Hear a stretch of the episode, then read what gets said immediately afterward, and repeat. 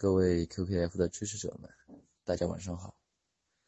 嗯，可能今天这个标题呢，大家看到会有些误会。闪电盘呢，其实还没有上线。今天呢，我们主要是来期待一下，来展望一下，闪电盘到底有些什么功能。国内的云盘呢，在大量关停以后，可以说是所剩无几了。那么现在大多数人呢，都用着免费的、空间大的百度网盘。但是，在文件的安全未知、文件审核制度不清晰的情况下，很多人他不敢用。大家都想要可靠，想要效率，也想要省心。那么国外的网盘呢？他们确实不错，但是呢，不能保证访问的速度，这就很让人苦恼。可以说，不管是国内还是国外，所有的云盘。都处于一个围城之中。那么对于闪电盘来说，我想这是一个突出重围的好机会。它可能更类似于国外的一个叫做 Dropbox 的网盘，不只是文件的存储网盘，也是网络文件的同步工具，结合本地文件夹同步使用，支持离线操作文档，对网络呢没有很高的依赖性。管理、修改都很直接、便捷。首先要提到的肯定是文档的管理功能文档管理是很核心的功能。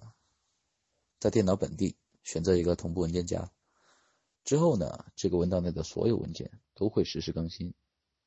关闭新增或者修改文档之后，会立即同步并提示更新结果。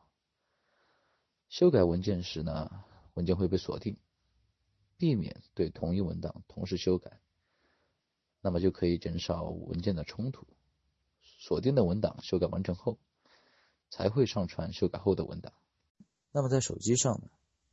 手机上并不会实时的下载文件，只会更新文档的目录。点击文件后，才会下载文件，并在软件内预览。各种格式的文档都可以在软件内直接预览。那么 txt、md 等文件呢，可以直接编辑；其他类型的文件下载后，可以选择对应的软件进行打开。如果文件被误修改了，可以在客户端本地查看文档的操作历史，找到正确的旧版本进行恢复就可以了。但是，想恢复无删除的文档，则应该只能在网页版操作，需要网页登录。然后查看回收站内的文档，结合文件名以及删除的时间，找到文档，恢复或者直接下载文档即可。除了工作相关的资料之外呢，也可以管理一些个人的文件。那么我们就不用带着 U 盘和移动硬盘到处的跑来跑去了，也不用担心硬件的损坏造成文件的丢失。那作为我来说呢？我可能会把自己的一些病历呀、检查结果呀拍下来，放到文件夹里面。即使不能作为诊断的凭证，那么也可以自己实时掌握自己的病情。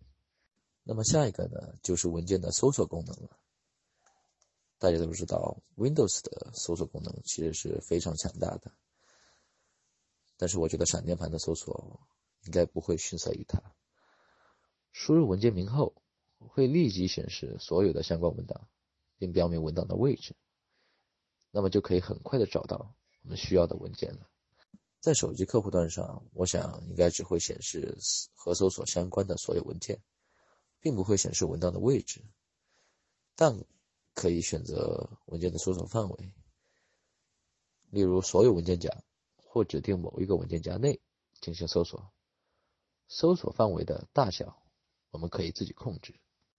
有人可能会说，上面的那些功能，我可能一辈子也不会用到。但是下面这个功能就跟我们大家息息相关了，也就是相册的同步功能。对于苹果用户来说，同步相册可能会是一个非常好的功能。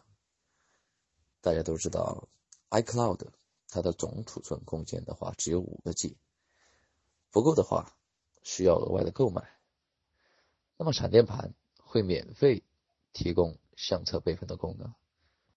那么照片本身呢是比较私密的文件，闪电盘对所有的数据都是加密传输，文件只和闪电盘有关，免去了平台的限制，而且不一定在所有设备上都同步图片。